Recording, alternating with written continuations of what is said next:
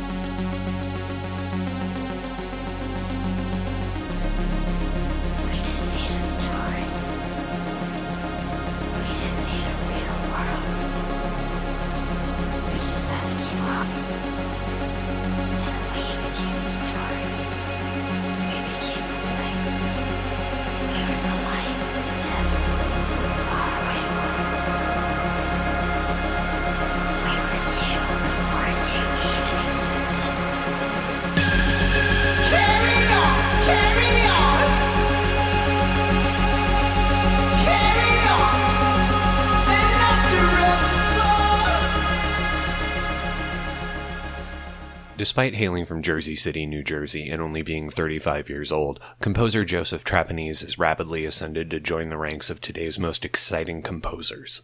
Due in no small part to the composer's work with such musical luminaries as French electronic acts M83 and Daft Punk, the latter of which he helped compose the massively successful score for Tron Legacy, Along with his work composing scores for films as diverse as the live action Disney remake of Lady and the Tramp or musical The Greatest Showman, Trapanese seemingly defies categorization.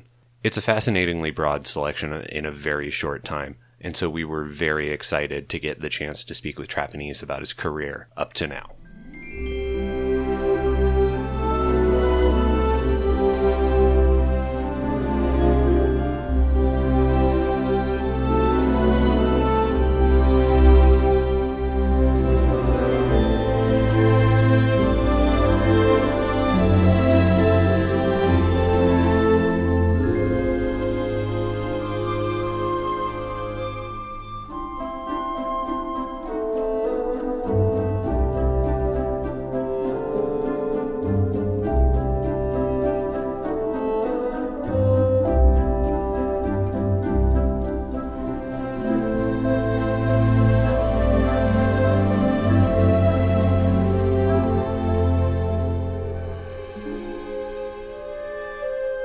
Again, thank you so much for taking time out of your day to do this. I, I really appreciate it. Like, um, oh, my pleasure. Yeah, absolutely. I'm excited to chat with you. I'm I'm really curious. I think right off the top because I was every once in a while, uh, well, frequently when I talk to composers or actors or music, you know, whomever, I kind of have to explain to my wife like who people are because she's not like as deeply enveloped in this world as I am. and so she's like, I, I don't know that name. I'm like, okay, well, you, you know that the M83 album, like that, the, we went, when we went and saw them on the, the, the tour for uh, you know hurry up we're dreaming she's like yeah i was like you know the intro yeah i love that piece well he orchestrated that piece oh my god my question so my first question is how does a uh, musician uh, who does in composer who does film scores get and grew up in new jersey hook up with like two of the biggest electronic inspired bands out of france I love that question because you know that's exactly the way I put it in my mind. I'm just you know, I'm just a kid from Jersey City. What the I have no right doing any of this. But you know, I think I think the funny thing is, you know, like years ago, I remember, you know, going to school and learning about music, going to music conservatory, just kind of really putting in all this time to try to become a musician. And one of the tough things about music conservatory for me was there was always this talk about style. What's your style? It's so important you have a style. And I, you know, I'm 18. I don't know what style is. I'm not, I have no idea. You know what I have no, I, I've, I, you know, I'm still developing a taste, and you know, I don't come from a musical family, so you know, for me, I, it was so exciting to learn about music, and I think that led to me just being so naturally curious about music, and I think you know what I found for me, style is really a development of what your loves and passions are. So for me, my love and loves and passions were the orchestra. I grew up watching films, uh, listening to film music, so falling in love with, with classic film scores, which obviously use a lot of orchestra. So I naturally wanted to um, wanted to learn about the orchestra, but at the same time, you know, when I was younger, you know, it was kind of the advent of the home studio. You know, mm. all of a sudden you could make music on your own. And so I wanted to get my hands on with music. And what music could you make on your own? It was electronic music. You know, you could have a computer and make a beat or, or you know, work with a synthesizer and, and make, you know, make electronic music. So I was very into producing electronic music just by myself in my bedroom. And so when I went to, you know, Music Conservatory in New York, which is very classical, uh, classically oriented, learning about Bach and Beethoven, know, that sort of thing. I was always the black sheep because yes, I'd be learning about Bach and Beethoven, but then I'd go down into the basement and like play with synthesizers all night, you know. So, um, you know, I think ultimately what led me to hook up with these artists was um, not that I was, you know, the um, let me think how to put it. What led me to hook up with these artists was that I had a certain skill set that helped translate uh, what they were doing to the orchestra because I had such a tremendous love and respect for what they did in the studio with electronics. Um, that you know that that that there was a deep love and respect of that, so that naturally made me a good collaborator because I was always, um, you know, there are a lot of people who come from an orchestral background who don't necessarily respect that sort of music. So for me, being curious and excited, and I think that it, it really is a testament to just kind of me as a person, I'm just naturally curious um, and eager to collaborate, and so that really led to these these interesting these interesting opportunities where I get put in the studio with these amazing musicians who, you know, you're right. That's exactly how I think of. I'm this this kid from New Jersey. How did this happen? But I just happened to have this skill set that actually works really well for exactly that type of collaboration. Well, I mean, it, it, does stand to reason because I mean these are these are both artists like who even prior to you working with them did big like their albums like especially in the case of um, M83 like Saturdays Equal Youth is very much a concept album that is built around the idea of like 80s teen movies. So like that that seems to like already have like a cinematic lean to it, even if it's not, you know, film score type stuff. It's more, you know, your John Hughes, you know, Pretty in Pink, 16 Candles film soundtrack sort of thing. Uh, you know, you 80s pop with, uh, you know, that really glossy yep. sheen to it. Um, but it seems like um, your work, you've done, like, in addition to, like, working with M83 and Daft Punk, like, you've done so much like work in in the action realm um was was that also like sort of like because like it seems like electronic music has been slowly but surely like finding its way into like the action orchestral scores over the last decade really strongly. And that's a great point because i think you know one thing to remember about film music that i always tell um, if tell students if i'm speaking at usc or somewhere is that you know, directors um, want their films to be unique. No director ever makes a movie saying, "Oh, this movie's just like that other movie." Yeah, like you know, every filmmaker, or at least the filmmakers worth working with, you know, have these visions and, and, and these ideas and a style and aesthetic and a, and a goal.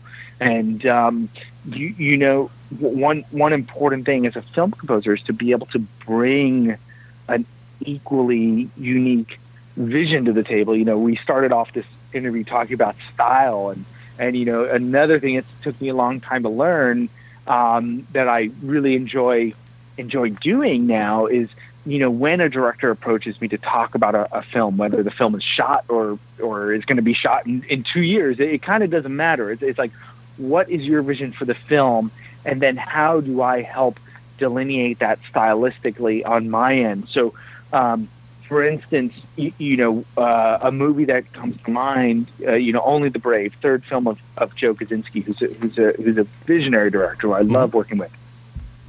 But you know, one of the big things he brought to the table was to talk about talk about sonically was first of all how important guitars are because that these guys had guitars and would play guitars and the music they loved was guitar driven um, and I'm not a guitarist so all of a sudden I had to you know learn all about the guitar and work with guitar players and figure out how to form textures but another thing is you know the the firehouse that these firemen were in you know that was a movie about firemen was uh, like just put together with like corrugated like metal. You know, the outside is like this sheet metal, this corrugated metal. So you know, the idea of what does that sound like musically? So we were talking about dobros and like these metal guitars. Yeah. You know, so it's it's interesting. You know, not every idea you have or not every inspiration you have is going to lead you to down the right path to something successful. Um, but the, the but but the important but it's important nonetheless because you're starting from a place of creativity rather than uh, you know uh, building on the shoulders of, of some other idea you know so i think every project you take on you can you know so i think to get back to your question about you know why do action scores have these sounds now is exactly that you know even even if you know i feel like even when michael bay is making you know the 18th transformers you know it's like what what is happening here? What is the new thing happening here that we could build upon? You know, um, and I think it's especially important when you look at sequels. Actually, is to you know, you know, say, hey, we have something already successful going, but if we just did that again, how boring would that be? You know, how do we approach this um, with with a renewed sense of artistry? it's really interesting because you use the, the, the phrase like it's different than like building on the shoulders of other ideas but that also seems to be like something that your your your talents lend themselves to because I, I think about movies like uh, like as seemingly disparate as like Straight Outta Compton, which is you know an NWA biopic, but also The Greatest Showman, which is also technically kind of a biopic, I guess if you think about it. Um, but I mean, like one is like an out and out musical, but the other is also like Straight Outta Compton, you know, is the the music is the message in that film. Um, and I'm I'm curious as to like like I've talked with other composers and things about like working uh, like I talked with Timothy Williams about um, like working on like Deadpool or Guardians of the Galaxy, like where you have like a lot of needle drops built into those films. Um, and he talked about like the the necessity of like matching like tone and key and things like that. But these are movies where like your score is like there's already like like a wall of music in these, and I'm curious as to how you how you work within those constraints to like complement and contrast. Well, I think one of the important things that I, you know, kind of goes back to the original question we were talking about about collaboration, and that's something that I feel strongly about. That I bring something to the table where I am looking at the whole picture. I'm not just thinking, oh, this is where my score begins and this is where my score ends. It's like, no, no, no, no, no. It's important to think about the entire soundtrack as a, as a whole. And I even mean sound effects. You know, like Steven Spielberg famously said, you know, sound is you know, 50% of a movie. And he's right. You know, you, most movies, most good movies, you could close your eyes, listen to them, and know exactly what's going on, even without dialogue. You know, and that's so it's it's really important that you know for for me uh, personally, the way I work and for my aesthetic, you know, is for me to be fully aware of the entire sonic picture, and that means soundtrack, that means songs, regardless of are there is there one song or are there 50 songs? You know it's, it's like it's like to be aware and then also kind of with, with straight out of compton you know to be aware of what the true star of the movie is. The true star of that movie is the music. So you know it becomes even more important for me to understand my role in a film like that so to talk about Straight Outta Compton for a second, you know, like it was really. I, I had some friends say to me when when news broke that I was going to do that film. My friend said, "Oh, great, you're going to write a hip hop score," and I said, "No, this, I'm not writing anything to do with hip hop next to the king of hip hop, Dr. Dre, or uh, not even the king, the emperor, the like beyond king, you know, the, like one of the most important people in, hip hop ever. So, you know, I'm not going to do anything to, uh, uh, uh what I'm going to do is I'm going to complement that. I'm going to write music that fills in the blanks, you know, and so for, for me, you know, hip hop is all about bravado and energy and excitement, um, confidence. But you know what we were able to achieve in that biopic is you know we looked at the humanity of these these artists as people, and so that's where the score came in. The score was able to underline the the moments of of of uh, of humanity and and and and uh, and weakness that we all have. You know, was able to score the parts of the movie that just couldn't be going to be scored with hip hop, so to speak. Um, and then and then Greatest Show, you know, that was that was so much fun for me because I think too my involvement with that film was really full circle because I started on that film very early before it was greenlit and helped come up with some of the earliest demos of the song. So I kind of helped I helped Pasek and Paul develop the language of that music so that you know we kind of launched the film together um, you, you know, with those early demos.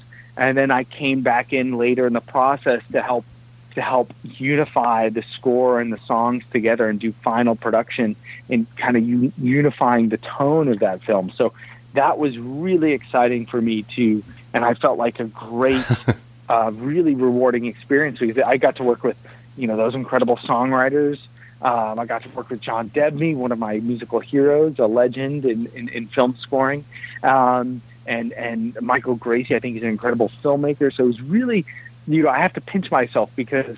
Uh, uh, I, because of the little skill set I have, this this kid from New Jersey, you know, like I because of this little skill set I've I've I've built. I, I oftentimes find myself in these really unique situations um, that you know your quote unquote average film composer you know, you'd be pressed to find them in that situation because you know that's not necessarily that the the skill set you're told to have when you become a film composer.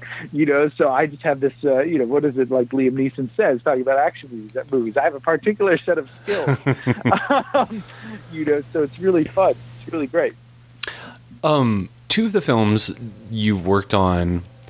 One, uh, the the live action Lady and the Tramp is based on a film that already you know like has a very like notable score by Oliver Wallace, like you know, like Bella Notte is like one of those like Disney classics.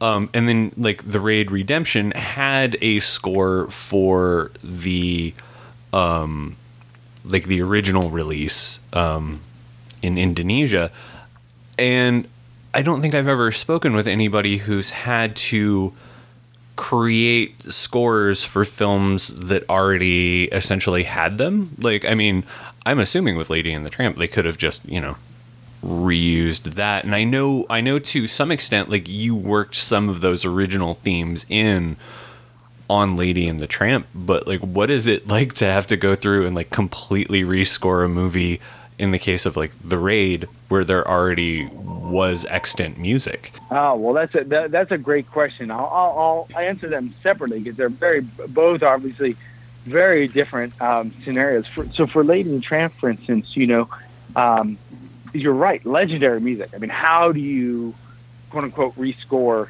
you know, uh, a cinematic achievement like the original Lady and the Tramp? Um, and it kind of ties into something else we spoke about earlier, which is like this creative intent. I guess that's a way of, of putting it. What is the creative intention behind remaking Lady and the Tramp? And that's something that you know Charlie and I, uh, Charlie Bean, the, the director who I've known for a very long time now, that's something we spoke about right away because you know we didn't want to fall into the trap of oh we're remaking a movie because we can. No, we wanted to we wanted to establish and Charlie and all due respect to Charlie, all, all credit due to Charlie Charlie wanted to establish this for everything about the film. Why are we making this film now? And and the reason um, for redoing this film now musically was because we wanted to dig deeper into the original intention of why the story was being told. So, for instance, the 1955 version of Lady and the Tramp takes place at the same time as our newer version, our newer, our the, the story takes place in the teens, around 1910, 1915, somewhere like that. Mhm. And um, you know, if you watch the original film and you listen to the score, you listen to the songs, the actual quality of the music is very 1950s. You've got You Peggy know, Lee. and, I I mean. think, and, and, and, and, and which is great and, and, and fantastic. It's like a little time capsule into the 50s. But we said, no, if we're going to retell this story again, you know, if, if we're going to retell this story, let's let's dive deep into the music of the actual time period. And so what that led to was, you know, uh, looking into the music of New Orleans, Black American music, early jazz. You know, so all of a sudden, um, you know, something that could have been just kind of this, you know, warmed over, microwaved, you know, Lady in the Tramp music, to you know, to us became something that had true intent and, and, and true direction. Um, same thing in the score. So, for instance, we're talking about both score and songs. Both score and songs, you know, had that intent of, you know, looking at that popular music of the 1910s. Um, but then also, even for the score, we said, okay, so for Lady's character, she's this upper upper middle class character. She's trained, you know, she has a family, you know, she has she has all these things, um, you know, that that that hint at like being upper middle class. You know, where does that music come from? And we said, oh well, you know, classical music. It's very formal, very very trained, very you know what where what was the classical music like at the time? So we you know we went back digging deep into like classical American music, Americana, that sort of thing. And then what's exciting is the way these two things met in the score. So what wound up happening is Tramp's character was driven by that early American jazz, that um, the music of New Orleans. He improvises. He, you know, he's fast on his feet, very joyous, but he's untrained. You know, he's he's not he's not he doesn't necessarily read music. You know, he, making it up as he goes along. You know, and whereas Lady, you know, she comes from a more refined, you know, school of thought. But when these two characters meet and start their lives start to intertwine, same too for their music. You know, so all of a sudden, as you as they meet on this dinner date, you know, this music starts to starts to weave together and create. To me, the real the real exciting thing about our new score is that you know that that the music is an integral part of the storytelling process. Um, and I think that you know, honestly, if, you, if we were to point out one thing which gets me excited about going into the studio each day is exactly that: is that music can be uh, can have true intention behind it, can be a part of the storytelling process, and if you set that up right, um, you know, it, it could really enhance the movie. And so I feel really strongly that we were able to do that on Lady and the Tramp. So that was exciting. I think if I was to, to talk about the raid, you know, that's a whole different can of worms. the, fu- the funny thing about the raid was, you know, we came in, Mike Shinoda and I came in, you know, as kind of a way to spruce up the movie for American audiences. You know, Mhm. the film was done. Sony said, "Hey, we want to do something cool that we're bringing this to the U.S. Let's, you know, let's do a cool score idea." And you know, like it, it, it's never, it's never a a a great day when you you, you replace another composer's work, you know, because it, it really is a brotherhood, or you know, obviously brotherhood, sisterhood, family. It's a family of musicians, of of artists, and you know, you want to respect each other. So, you know, it was really important for me to just say, you know what, I'm not going to listen to the old score, but we're just going to do this from scratch on our own, and and just see what happens. And I think one of the most rewarding things to happen, you know, first of all, I have a great friendship and relationship with Mike Shinoda now. He's an incredible artist, and I've and we've worked together since, and it's it's been such a pleasure to do that. Um, but then I actually have a great relationship with the original composers that we replaced because at one point, at, in Sundance, you know, uh, Gareth uh, Gareth Gareth Evans, our filmmaker, was asked, "Hey, you know, your your film scored twice. What's your which one's your favorite?" I thought it was funny because they're asking this right in front of me. I'm like, "Wait, I'm right here." Um, and Gareth said, "You know." I, I love them both. I think I think there are bits of each that my perfect score would be bits and pieces of both put together. Well, guess what? We get to the raid two. Mike unfortunately is too busy working on an album, and Gareth says, "Hey Joe, would you work with my original Indonesian composers on the sequel?" I said, "That sounds fun. That sounds great." So they flew to LA. They got an Airbnb about ten minutes from my house, and every day for a month we worked together in the score. Gareth would come over in the in the evening Um, he was editing um, at another Airbnb down the street, and we would have been we you know the composers we, we the three of us had been working together all day on the score, and it was it was some of the most fun I've ever had because you you, you know a lot of times people tell me like Joe you know why do you do all these collaborations? You're a film composer, you know, just establish your own solo voice. And you know what I say to them? I have done that. You could listen to my solo scores, but I said, for for me not to for me to turn down the the opportunity to work with these cool people and to collaborate, you know, like that's ridiculous. I I love the idea of collaborating with others. So, you know, I think um, you know that's such a great. So both those stories are really great stories of collaboration of of, of this effort of, of working together to um, to make musical music a real uh, in uh, part of the storytelling. So when we when we first started uh, talking, you were talking about how like you you know you're still working along, and uh, you just had uh, Coffee and Kareem came out on Netflix a little bit ago. Um, like what other things are you working on now? Like as, as you're you know uh, uh, quarantined in your studio. um, so uh, just starting up on, on Shadow and Bone, which which is really exciting um, because it's a, an incredible uh, mythology, you know, built by Leigh Bardugo, the author, and now it's just being made into a series by incredible writer uh, named Eric Heisserer, who, who he's he's fantastic. It's been incredible working with him, and I think it's another, you know, the last few months of developing the sound of, of this of this show has been, you know, exactly that, like creative intent behind the musical storytelling. You know, like what is the sound of this universe, and building that sound so that, um, you know, we could have a unified, uh, a unified uh, thematic sound for for the entire show. And I think, I think it's very easy for us as, as composers to get trapped into, especially when scoring episodically. You know, say, okay, two weeks one episode, two weeks the next episode, two weeks this episode, and you know, inevitably you get into this grinding schedule. But for me, it's really important that we look at the whole picture. That we come in uh, into into the we come into the process and and really just look at uh, what the author and what the writer are intending to say, and we build the music from that standpoint, um, which is hard to do if you're just looking at deadlines. So it's been incredible, you know, working on that. Uh, I'm I'm about to record a movie called Finding Ohana, which is a really great, uh, beautiful Amblin style movie. Not an Amblin movie, but just the you know in that classic you know '80s types of of adventure.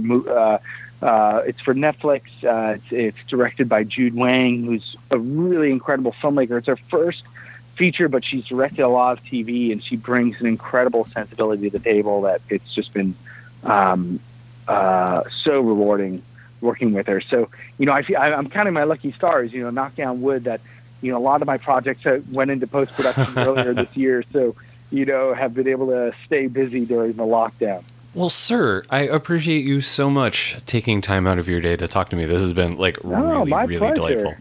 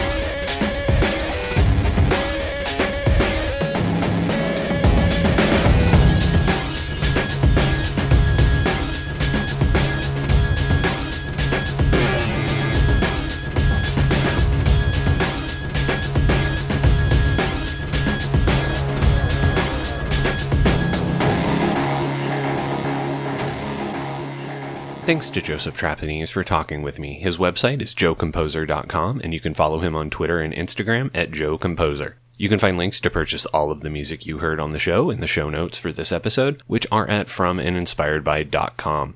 We're also on Facebook and Twitter at From Inspired Pod, and can be found on Instagram at From and Inspired By. You can subscribe to us via Apple Podcasts, Stitcher, and Spotify. Please click those follow and subscribe buttons. Also, please hit up the website and click on the Aid and Assistance button to help pay for web hosting and long distance fees. And remember to leave us a review on Apple Podcast and Stitcher.